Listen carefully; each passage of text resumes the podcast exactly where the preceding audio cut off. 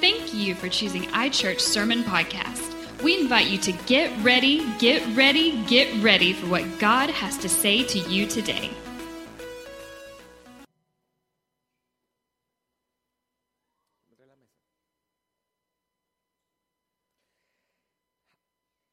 Um, yeah, we're gonna. I'm just gonna teach now. Everybody's like, "What do we do now?"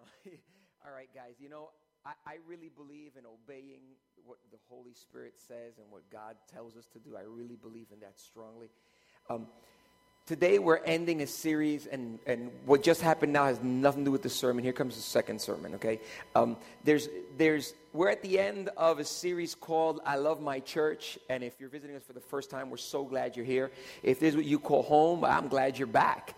Um, today, I want to do something with you guys. I want to teach you something that's been, it's been on my heart for quite a while now, and I'm going to be very brief on it. Um, uh, but before I go into that, if you're here and, and in that part that just came a minute ago, you said, Pastor, I really felt God was giving that to me. Um, let me explain something to you. Um, there is nothing you could do in this world ever, ever, ever, ever, ever, and be completely satisfied and successful or feel complete unless you do it in the presence of the obedience of what God tells you to do. And I want you to grab that lesson and make it yours and say, God, you know what? I want to learn to walk in your spirit. I want to learn to walk in your presence.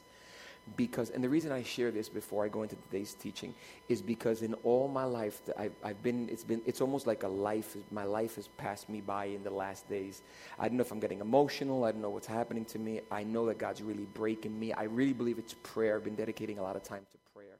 And prayer brings you close to God. And, and in that process, I've been thinking about my life and thinking, wow, God, everything that has ever made me really, really, really happy, I know has come from you and ordered through you, and I have been in obedience to you.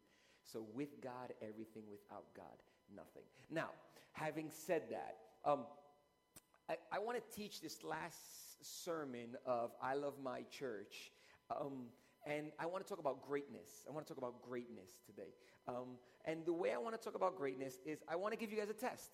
All right, we're going to do a test. All right, with the test. Everybody's taking a test today. If you're new, you're like, I don't want to take a test. Well, you're taking it anyway. You walk into the building. Okay, here we go. I'm going to give you a test. All right, and um, uh, the test I'm going to give you is um, I'm going to give you a word, and you, I want you to tell me what they do or how it works. Okay, you're going to relate it. Um, uh, for example, let me give you. Let me start this off. Uh, let me see if I get the right order. Okay.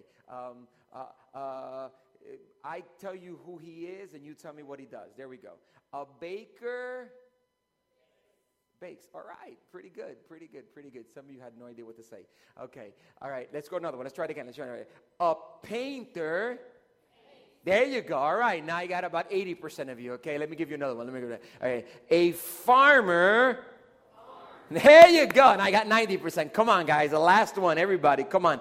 A builder. There we go. Give yourself a round of applause. You guys are very brilliant people. Some of you are saying, Pastor, you are you are diminishing my l- level of intelligence. No, listen, listen. We know. This. Now, here's a question for you. Now, here's a question for you. If a baker bakes and a painter paints and a farmer farms and a builder builds, it's pretty obvious, right? Let's go back to it again. If a baker bakes, we know all bakers bake. If you don't bake, then you're not a baker, right? If the guy doesn't bake, then he's not a baker. If a painter doesn't paint, then he's not a painter. If a farmer doesn't farm, then he's not a farmer. If a builder doesn't build, then he's not a builder. So, uh, again, a baker bakes, a painter paints, a farmer farms, a builder builds. Are you a Christian? A baker bakes, a painter paints, a farmer farms, a builder builds. A Christian?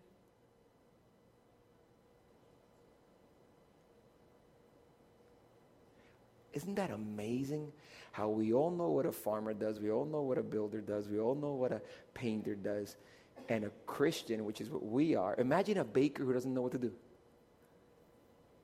Imagine a farmer who doesn't know what to do. Imagine a builder doesn't know what to do. You'd never hire a builder who doesn't know what to do. If you're a Christian, a Christian Christianizes. Think about it. A baker bakes, a painter paints, a farmer farms, a builder builds, a Christian Christianizes. Now, if you cop out and you say, if a, a Christian follows Christ, yes, and a baker makes a lot of things, but if you put it in relation to what they do, that's what they do. It's not a forceful Christianization, but they Christianize. That's what they do. So if you are a Christian, if you call yourself a Christian, then you're supposed to be able to fulfill the Christian duty. And what is the Christian duty? To Christianize. Pastor, and what if I don't Christianize? Well, what happens if a baker doesn't bake? He's not a baker. if, a, if, if, if you hire a painter and you bring him to your house and you say, hey, I want you to paint my house, and the guy comes in, he says, great, I'm going to charge you 800 bucks. He says, okay, yeah, for this room, 800 bucks. He's going to stand there and say, yeah, and I'll put trim in. Yeah, okay, okay, okay. And he says, okay, then start painting. Oh, oh, no, no, I, I, I don't paint. How many of you would hire this person? And here's my question when a Christian walks into the room, if he does not Christianize, is he useful? He doesn't. But here's the big thing we normally don't know what Christianizing means. We don't understand the concept. We don't follow it. We don't do it. We don't obey it. So I want to talk to you today about Christianization. And I'm not talking about a forceful Christianization with the Crusades and in, in the medieval times. I'm talking about, about what it means today to Christianize. Now, now, before I do that, I want to stop a second. I want to take a break, and that's that's that's that's that sermon that that piece of the sermon I want to leave there, and I want to drop a second. I want to change totally atmosphere. I want to change everything. Um, Josue said as he was walking over today, he turned on the heater and, and, and, and it was nice and warm and everything like that. I enjoyed last night. Last night it was cool because I, um, we, we were all watching movies and we were all cuddled up and, and, and it was cold outside. And I didn't tell my family, but I turned on the AC and made it colder. And, yeah, and, um, and my family just knew it was cold, but they were, they were like, oh, it's really cold. Oh, the rain is really cold. It was probably like 73 outside. In my house, it was like 65, you know, but they didn't know that. They just heard the rain. So I'm playing with their minds. And, Pastor, why'd you do that? Because I'm a liar and a cheater. Um, I, no, I did that because I love family meetings and I wanted everybody in, so everybody stayed in. And then my wife has this big, um, uh, this big hamper in our, in our living room or whatever you call it, chest, chest or whatever. When you open up, it's full of all these warm blankets. So everybody grabbed a blanket and we turned on a movie and, and everybody's just huddled up and everybody's uh, cuddled up together. And, you know, so I made it really cold. And, and, and I thought about that family, wonderful atmosphere. And I want to do something with you guys like that way. So what we're going to do is the following. Here's what we're going to do. What I'm going to do is I'm going to stop my sermon for a second and I'm going to turn to you guys and I'm going to give you guys an illustration. I'm going to tell you guys a story. But you can't tell a story unless you create a story atmosphere. So I'm going to ask production to help me and we're going to create the story atmosphere. Okay, we're going to dim the lights. We're going to put on music. We're going to turn on a campfire.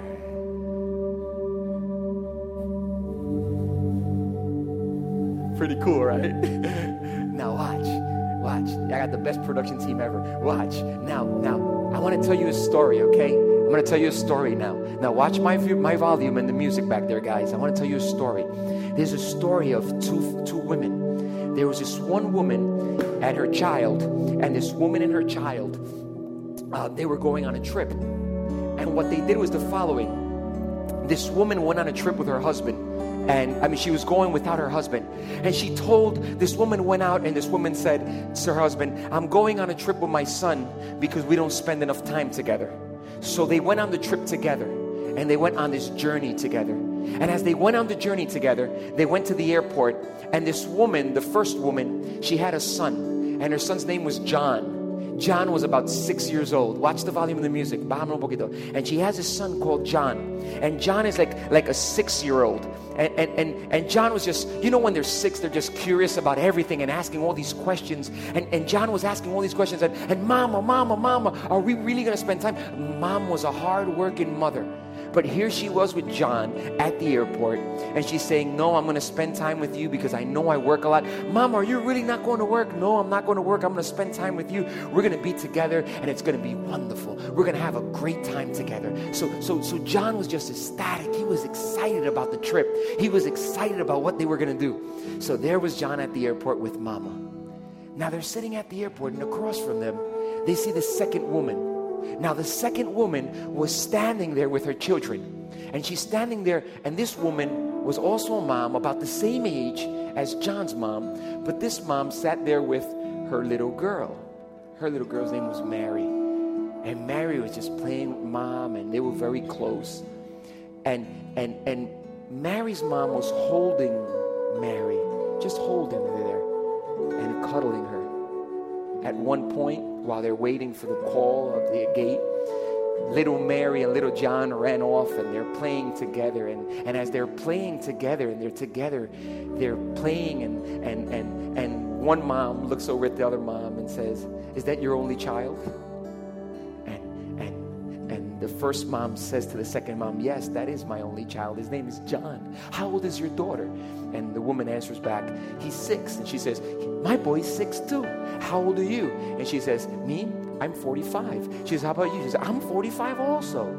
So they had the same age, same age of children. It was just beautiful. Then she says, Do you spend a lot of time? I'm a stay at home mom. And the other one says, No, I wish I was, but I have to work for the finances. But I took this time out because I wanted to spend time with my son. So we're having just this wonderful time together. And then she says, Oh, great. Then all of a sudden, the little girl comes back running, crying. Mary comes back running, crying, Oh, mama, mama, mama. She falls into the hands of her mom. And you know, there's no better place than mom's hands. Mom just cuddled her and said, What's wrong? What's wrong? And she was trembling and scared.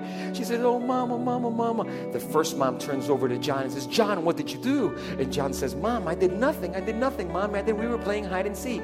And then Mary answers, No, no, no. The mother says, No, no, it's just that Mary is afraid of the dark. That's all. It's okay. Nothing happened. Oh, Mama, I hate being in the dark. I hate being in the dark. I'm so scared. She, she hugged her and said, Don't worry. I'm here. I'm here. I'm here. It's going to be okay. It's going to be okay. She just cuddled her head and said, It's going to be okay. And Mary just entered in this sense of peace in mom's hand as your mother embraced her and said, It's going to be okay. Even in the dark, it's going to be okay. And Mary was still. On the other end, John and his mom got on the plane, and so did Mary and her and her mom, and they all got on the plane, and they actually sat across from each other. What a coincidence! So there they are on the plane, sitting across from each other, sitting across from each other. The plane takes off. About an hour and 40 minutes on the plane ride, they asked to buckle their seatbelts, and the plane starts throttling and going up and down. It just starts going up and down. And as it's going up and down, all of a sudden, the pilot says, Ladies and gentlemen, we ask you to embrace yourself. And the mask come down. And he says, We ask you to embrace. At this moment, we understand we'll have a crash landing. So everybody holds on. And there's this mom holding on with, with everything she can to her son John. She's holding on to him. At the other end, you see Mary. She takes her daughter and she holds her like this. She just embraces her and holds her like this. She holds her, she, she cuddles onto her, and the plane starts throttling, and the plane starts going down. All of a sudden, whoof, it hits a grasp of wind, and it falls down, and they start going down and down and down and down, and the plane crashes. The plane lands on this deserted island, and there's fire all over the place. People are screaming, dead bodies all over the place on the beach side. At that moment, one mom looks over and she doesn't see John. She sees Mary, but she doesn't see Mary's mom. She looks for John and she doesn't know where John is and freaking out like any mom would. I don't know if you've ever lost your child for a couple of seconds. It just drives you crazy. You feel you feel five minutes or an eternity. She's just looking for John. She hops out of her seat of the broken airplane, and when she goes onto the beach side, she looks over, and there he is. There he is. It's John. He's laying in the water, floating. she runs and she grabs John's body and she turns it over, and John is dead. Her little six year old son is dead. From a far distance, she hears a little child crying. She turns over to find little Mary, the six year old daughter of the second mom, holding on to her mom, who was all driven in blood, saying, Mama, wake up. Mama, wake up. Mama, wake up. Mama, wake up. And she's trying to wake her up, but she can't. Mother is dead. The day went through, and the night went through. And that night, when everything was difficult, and the few survivors got together in hope that somebody would rescue them, there was this grief of loss. The sun came down, and it started getting dark. Now, John's mother kept on looking at little six year old Mary, scared to death. Everybody's scattered trying to find help. And the only two people left are John's mom and little Mary.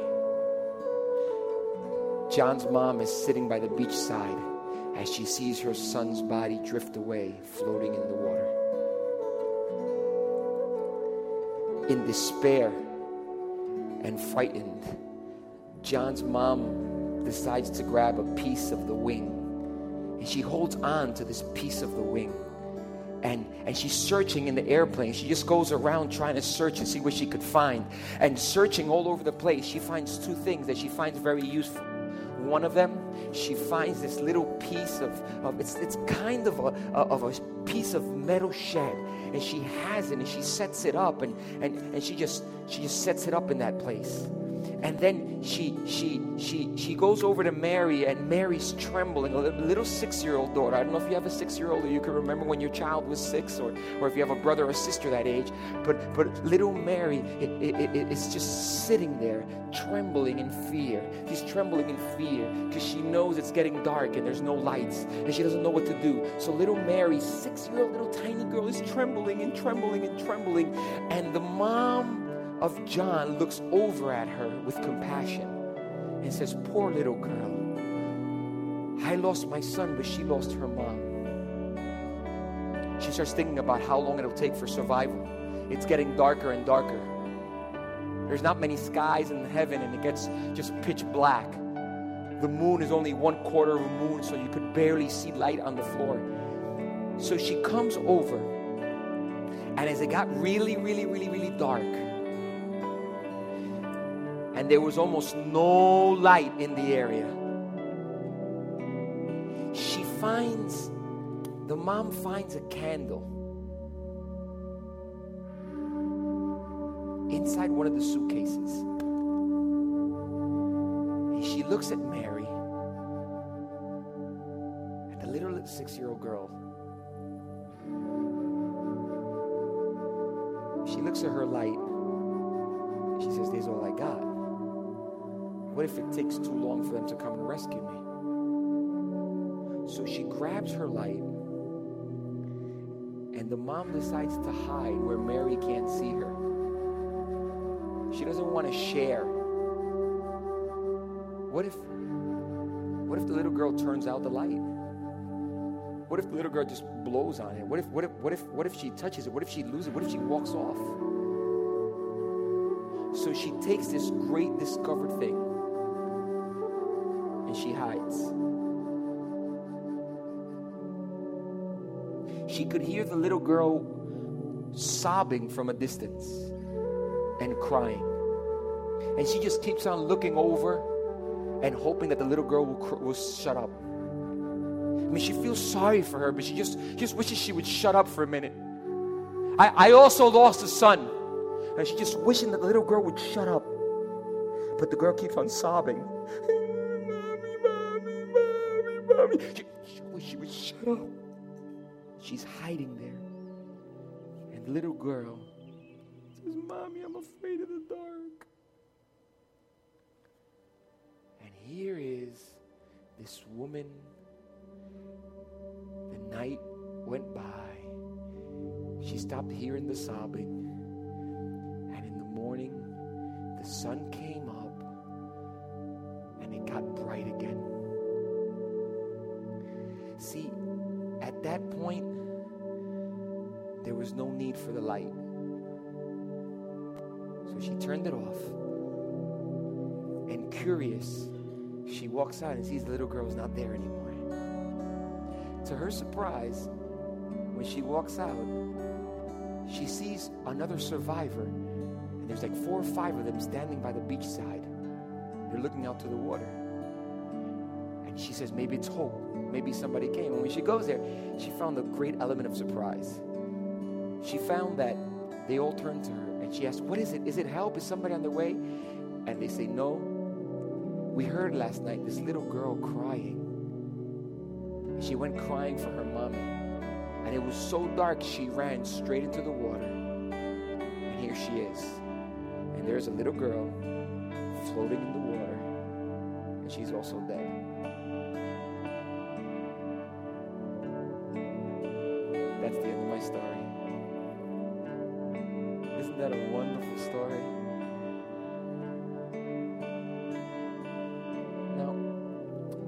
Pastor, why would you tell us something as cruel as that? Why would you stop church and make up a whole. Where'd you read that, Pastor? Nowhere. I'm the author of it. Pastor, why would you make up such a miserable story like that? Because there's nothing worse than a selfish person. There's nothing worse. You look at this woman and she looks so terrible. Why in the world, why in the world would somebody have something as great as hope in the middle of darkness with just a little bit of light and not be willing to share it with somebody in pain, with another child? Doesn't make any sense. It's just not right. Nobody would be that selfish. Nobody would be so. You guys can't even conceive in your mind why this stupid woman would be such an idiot that she wouldn't even share. Like the little girl would consume her light, like she would run out of it. You know, Jesus Christ in the book of Matthew, chapter 5, um, just comes out of a phase where he's, he, he was unknown, but he was building his public ministry, and now he became popular in the book of Matthew, chapter 4, at the very beginning. The Bible says that, that, that Jesus Christ became popular and famous amongst him. And the Bible says that he walked out, and there were crowds around him, and there were people like Mary that came close to him. And as he looked out and he saw them, the Bible says that he had compassion for them. So he went up into the mountain and he sat at the mountain. His disciples came to him and he starts executing one of the greatest execution, executed sermons in history. There has never been a sermon better spoken before this, and there will never be one after this. Maybe when we're before the presence of the God Almighty and we're standing before Him, maybe at that point we'll be able to see something greater than this. But there is no bigger discernment or discussion or exegetical exposition of the Bible ever than this moment where Jesus Christ stands and gives a Sermon of the Mount. At the Sermon of the Mount, he starts sharing with them what the kingdom of heaven would be like. He starts sharing with them what it's similar. He gives them a grasp, and him having compassion over the multitude, sitting at the mountain. In chapter 5, verse, in, in chapper 5, he starts and he in the verse 1, he says that Jesus was teaching. And as he was teaching, he taught the following. Let's learn a little from this sermon. Pastor, this doesn't connect. I know, just follow me. In verse 3, he starts talking about the poor, and he talks about the poor people, and he looks at his disciples and he says, The poor people, there are poor people. In verse 4, he doesn't just talk about the four poor people, but in verse 4, he continues to talk about other people in need. And he talks about those that are mourning. He talks about those that need comfort. He talks about those that are crying. When he says there are people that are mourning. And then in verse 5, he talks about the meek. And you may ask, Pastor, what's the meek? It's the humble people, it's the simple people. He says they're simple people. In verse, in verse 5, he talks about how they are, they are they're humble people. So he talks about the poor and the crying and the humble and the weak. And then in verse 6, he starts talking about the hungry people. He says there are people that hunger. So he doesn't just talk about Jesus Christ is, is bringing one of the best sermons in history, and he talks about the poor and the crying and the humble and the hungry. Then in verse 7, as he stands in the, at the mountain and he's looking at his disciples, he's training them and he's explaining to them how to be powerful and how to be great. And he talks about the poor and the mourning and the meek and the hungry. And he says in verse 7, Blessed are the merciful, for they will be shown mercy. He says, Blessed are the merciful, for they will be shown mercy. If you you show mercy, you will receive mercy. I'm going to repeat that. If you show mercy, you will receive mercy. He says there are poor people, there are hungry people, there are crying people, and I'm going to bless them all. But if you're none of those, if you take care of them, I will take care of you, Jesus says. He's telling them how to be powerful. Then if you jump down because of time, I don't want to consume too much of it. Verse 14, Jesus gives an illustration to explain about the needy and about helping the needy. And in verse 14, he says, You are the light of the world. A town built on a hill cannot be hidden. He says, You can't, you can't hide a light. You can't hide it. Either you are the light or you're not. In, in verse 15, he says, Neither do people light a lamp and put it under a bowl Instead, they put it on its stand and it gives light to everyone in the house.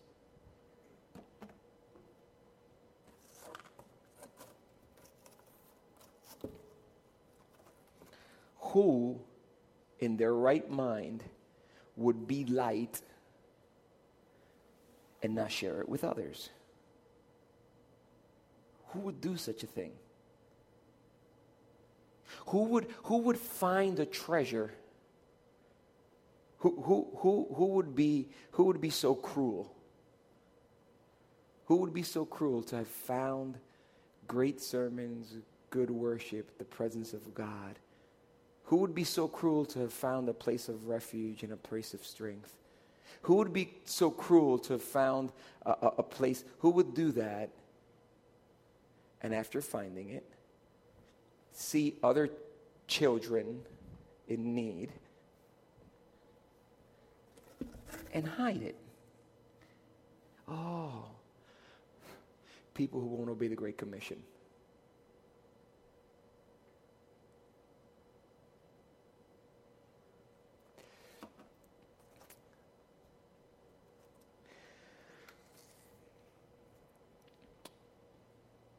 Every time I think about everything God's done in my life and why I've done it, I have one thing in my mind.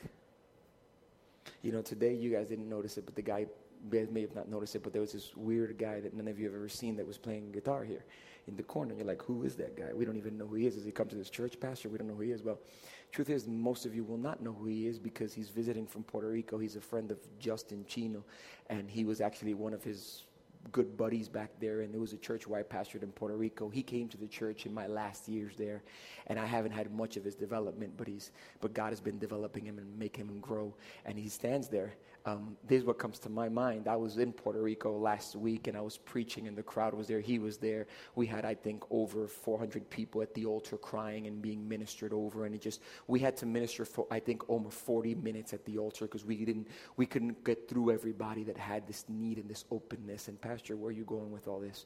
Where I'm going is that as he's playing, the first thing that ran through my mind, and I'm going to be totally sincere and transparent just so you guys know how corrupted and how cruel and how bad I am. I want you to see me.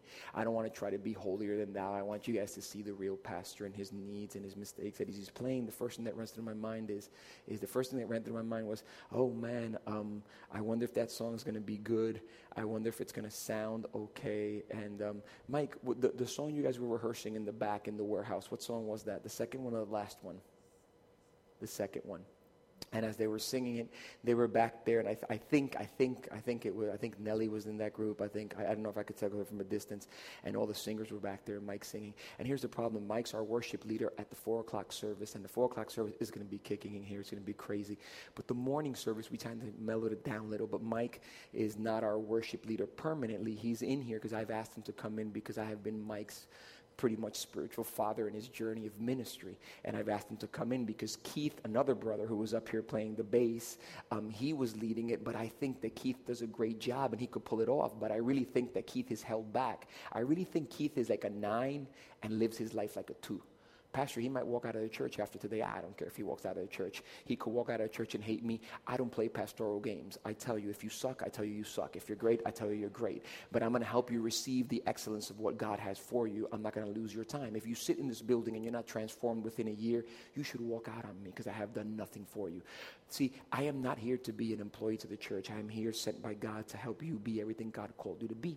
And if I don't fulfill that, I'm going to have to respond to God. So I tell Keith, Keith, I want you to step down. I'm not upset because he was playing today. I'm actually happy to hear him. It made me feel good to see him up here. But I have him out there because he's going to be the problem solver. I think he has the. I think he has this this iceberg attitude to deal. I think there could be fire going on and the buildings burning and everything. He'll look at it and say, "You do this. You do this." I just think he has this administrative ability to put in order something that's not, not, not, not. In greatness outside of what he's doing. So I bring Mike in, and Mike comes in, and he takes over the praise. These are the things you guys don't see. And behind the scene, now the praise team loves Keith, you know, and they just got used to Keith, and now Mike's coming in. He's the four o'clock guy. Come on, he's the crazy jump up and down four o'clock young United guy. He's gonna come in. He's gonna mess us up. We got something good rolling here, and he's gonna change his style because each leader is different. He's gonna have his own uniqueness, and Keith's gonna have his own uniqueness, and it's gonna be difficult. And they're here, and there's just a transition, and it's pouring outside, and you guys were supposed to stay home today. I don't know what's wrong with you. It's raining, but see, it, what happens is in iChurch, it, it always happens. Josue always tells me that every time it rains. I say, Josue, attend. He says, "You crazy iChurchers? It rains, and you get more people in church than ever before." To us, it works backwards. I don't know why. I don't know what it is, but it rains, and more people come to church. It just fills up every time we have it. And, and here's here's the thing about it. As it's going on, I'm looking at Emmanuel. That's the guy's name. And he's and Emmanuel's standing here. He's quiet, and he's not a quiet guy. He, he's a naughty guy, but he's humble. he's being here quiet. I'm looking at it, and the first thing that ran through my mind is, okay, attendance, people just came back from Puerto Rico. He's going back. I got Mike there. I got Mike's new. The team's there. They haven't adjusted yet. They're still learning to be a family. I think it's getting better, but there's still some way to go. And then all of a sudden, Jenny sings. And, and, and here's the thing with Jenny, and Jenny, don't get offended by this. I, when you, the, you guys are going to see, I'm prophesying, you guys are going to see Jenny Hudson and her husband grow spiritually to a maturity level within the next five years that you guys would have never imagined. You guys are going to see their leadership execute not on a human level leadership, but rather on a spiritual level leadership. They will minister like they never imagined before. God just setting this couple up. And, and I know God's doing that. But in the meanwhile, God has Jenny here. And she sings. And Jenny is probably one of not the best voices we have in our church compared to all the other services. But there's something peculiar about Jenny. It's when she worships, she really brings it from deep down inside. It just comes from here. I can't explain it. I'm not saying the other worshipers don't. I'm just saying that every single time she'll she could be upset and when the song comes she'll break herself into that worship song but she's not the best. And I'm standing here, and here's Emmanuel, and here's my carnal thought. Pastor, you're way off the sermon bear with me. I, here's my thought. I, am sitting there and I look at it and I'm going off the prayer and I'm saying, oh, Mike, that was a bad selection. You got Emmanuel there. That's going to be a bad example for him to take back. And you guys say, Pastor, so you're trying to show off? Yeah, I was trying to show off. And here's the thing about it. See, what many of you don't understand is that God gave me the privilege to oversee seven different pastors in four different countries. And there were over 14. At one point, there were actually 27 pastors and ministers that I oversaw. And I've ordained to ministry a total of 79. So I've always been a pastor to pastors. And this kid, Emmanuel, wants to be a pastor. And I don't want him to get on the wrong foot. And I, don't, I want him to be impulsed. So yeah, I kind of want to show off iChurch. I'm an iChurch show off, I admit it. And, and it's in me. And I, and I have this in me and I walk away and I go back and I'm worried about attendance and I'm worried about all this. Pastor, where are you going? I'm almost done. I'm almost done with my sermon. And I go into my prayer room and as I go into my prayer room and I go before the Lord, I'm looking at everything. I'm trying to concentrate. I'm ADD, so I wear those airport um, muffle things on their ear. I, I literally have them and I wear them because I have to concentrate because I get distracted by any little sound I hear. So I'm trying to do that. It doesn't work. I put my noise canceling Sony um, equipment on and I put that on. I cancel the noise and I put, I put classical music or instrumental music. I'm trying to concentrate and I can. And our sound guy Wayne today is sick and our campus leader Sheldon, he had already told us that he was out this week. And then we, we and then I have my, my cord, my, I say they are the crutches under my arms, but I have Bruce on this side and Sandy on this side, and they were on vacation. I didn't know if they were coming back. So we're short staffed. We're short. We got, I think we have the wrong selections of songs. I'm looking at this kid. I'm looking at the building. I'm looking at the rain. I'm all overwhelmed. And I go to pray, and then when, when then and then it hits me. It hits me. I'm going to teach you a lesson. If you didn't catch it, man, you, you really got to start coming to this church. But, but, but the lesson is you would find this woman so selfish because she's hiding the light that she found and she won't share it with her, with this daughter of another person. Have you ever thought that we're all children of God? And because we're all children of God, there are thousands of children of God out there crying because they have lost something or because they are hurting somewhere or because they need hope and they have nowhere to find that light and you found ichurch and ichurch became that light and it's a place you come and you receive the word and it's solid and you love this church. Do you know what our statistics are? Let me share some t- statistics. Oh i left my phone. Let me share some statistics off the top of my head. I got them yesterday from our administrator. I asked for some statistics. July 14th we baptized a group of people. Do you remember how many they were karen that we baptized? We baptized a group of people and after we baptized july the end of july end of july August, September, three months. Tonight at four o'clock, at five o'clock, and I invite you all to come back at five o'clock. We're going to go into this building behind here, and we have a pool set up there, and we are going to accept 41 new members to iChurch in three months and a half. Now, now wait, we're not just going to accept 41 new members, but we're actually going to baptize 27 of them that are going to accept Jesus, have accepted Jesus Christ for the first time in their life, and they're going to the waters. See, now it's great, all 41, don't get me wrong, but 27 people that have surrendered to Jesus Christ. Now, here's a statistic for you. We only received 112 visitors in the whole month. So, Pastor, what are you saying? I'm saying that two out of four people that walk into this building approximately stay in iChurch. Pastor, what are you saying? That for every four people that you get through the walls to come into this building, two of them decide to make this home in one of our three services, pretty soon in one of our four services.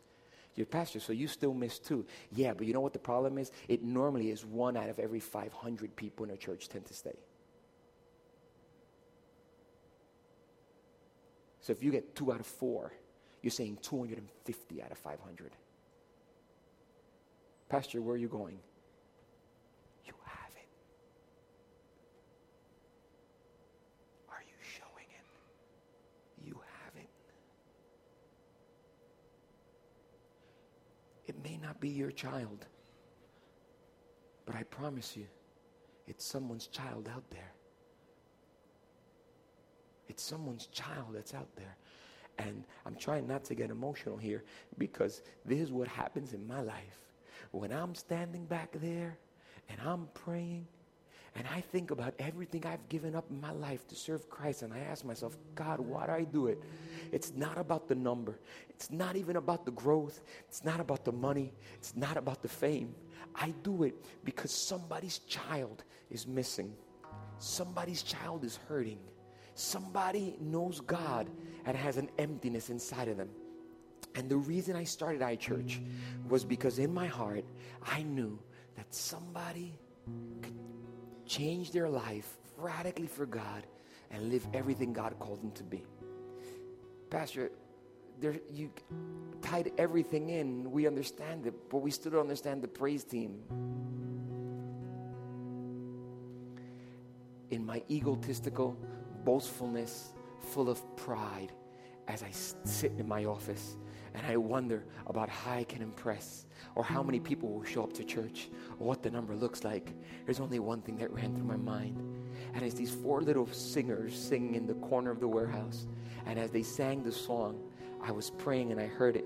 And I got up and I stood by the door and I looked at Nellie and I looked at Jenny and I looked at Justin and I looked at Victoria and I said, God. And I looked at Mike singing with them and there was no sound and no lights.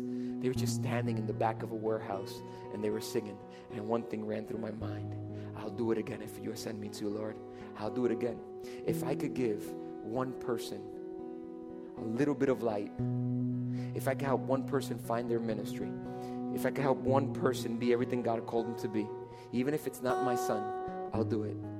If I could help one person not drown away in the water and disappear, as I've seen some of my loved ones do it, I'll work hard towards it. If I could do it all over again, I would help people break bondage by inspiring them to come close to God. I would help people break bondage by inspiring them to come close to God. I would help people break bondage by inspiring them to come close to God. Helping people is what we do. We help people. We help people here. That's what we do. We help people. We help Dominican Republic. We're going to help Puerto Rico. We help Mexico. We do it right here. We're about to start a home. We're about to start a, a ministry to all the poor people in our community. We're about to kick it off in the next month. We we have congregational care. We have ministries. We're here as a church and we exist and numbers are important and we're going to grow. But the only reason numbers are important is because every number is a Mary. Every number is a child afraid of the darkness that Satan has put them in and looks around and sees no hope. And there's moms hurting, and there's dads hurting, and there's youth hurting, and there are people looking outside saying, I don't know what I'm going to do. And over here on this side, behind this barrier, there is this light that's been shining inside of you since you knew Jesus Christ as your Savior, and God called you to greatness. But great people do great things. Bakers bake, painters paint, um, farmers farm, builders build, Christians Christianize, because what we do is we take the Christ we have found and that we know and that has healed us, and we share our faith unexaggerated with all our hearts. We knock down any barrier that surrounds us. It's not about telling people to come to Jesus Christ and meet them as a Savior, it's about walking over to them and saying, I know you're in the dark. I know you're in a dark place right now. I don't, it's not always bright in my place either, but I found the light, and the light just brings comfort to me. It's a light that I want to share with you. It's a light that I want to bring you to. We all go through plane crashes. We all go through hard times. We all go through deaths. We all go through sad situations. We all go through marriages that are breaking. Somebody else is hurting exactly where you're hurting right now. I promise you, in the name of Jesus, there is somebody at your work, at your school, at your house, in your neighborhood that's hurting in the same exact place you're hurting right now. And my passion with all my heart is to tell those people, come with me. We all hurt. I lost a loved one too, but I want you to know something. What I want you to know and I want you to understand is that in the darkest of my times, when there was no hope, when I didn't know what to do, you know, even when I knew Christ, my light was hiding behind the cloth. It was hiding because I wouldn't share it, but that has changed in my life. Now I go to a place where we help people, inspiring them to break bondage and whatever's holding you back from being free, Mary, whatever will raise you up, Mary, to be the woman God called you to be, you'll be greater than your mom. And you know why? Because bakers bake, painters paint, bar- farmers farm, builders build. I am a Christian, and I am telling you that Christ is the light of the world, and He'll bring light in the middle of your darkness, and He'll make you great. So I will bring you the Great Commission. How many believe God is a good and great God? God, you are everything. Everything to us, God. Everything to us. Everything to us. Everything to us. Let your light shine. Now, now, now, now. Be seated. Be seated just for a second. Just for a second. Thank you. Thank you. Thank you. Thank you so much. Thank you because you guys just turned on lights when you stood up. Pastor, why? Because you've been sitting down too darn long. You've been sitting down too darn long. You guys are making the light shine when you show up on Sunday. You guys are already making the light shine when you praise and worship. You guys are making the light shine when, when you say, God, I, I want to be part of this.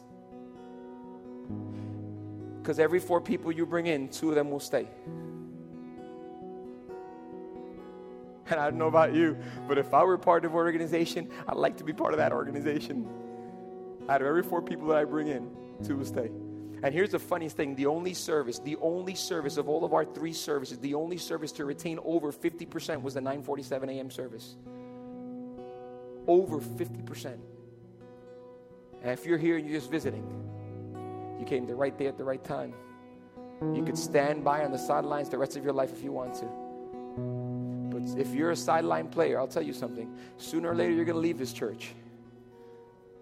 We should change the name of the church to the Bold People Church. You got to be brave if you're coming in here.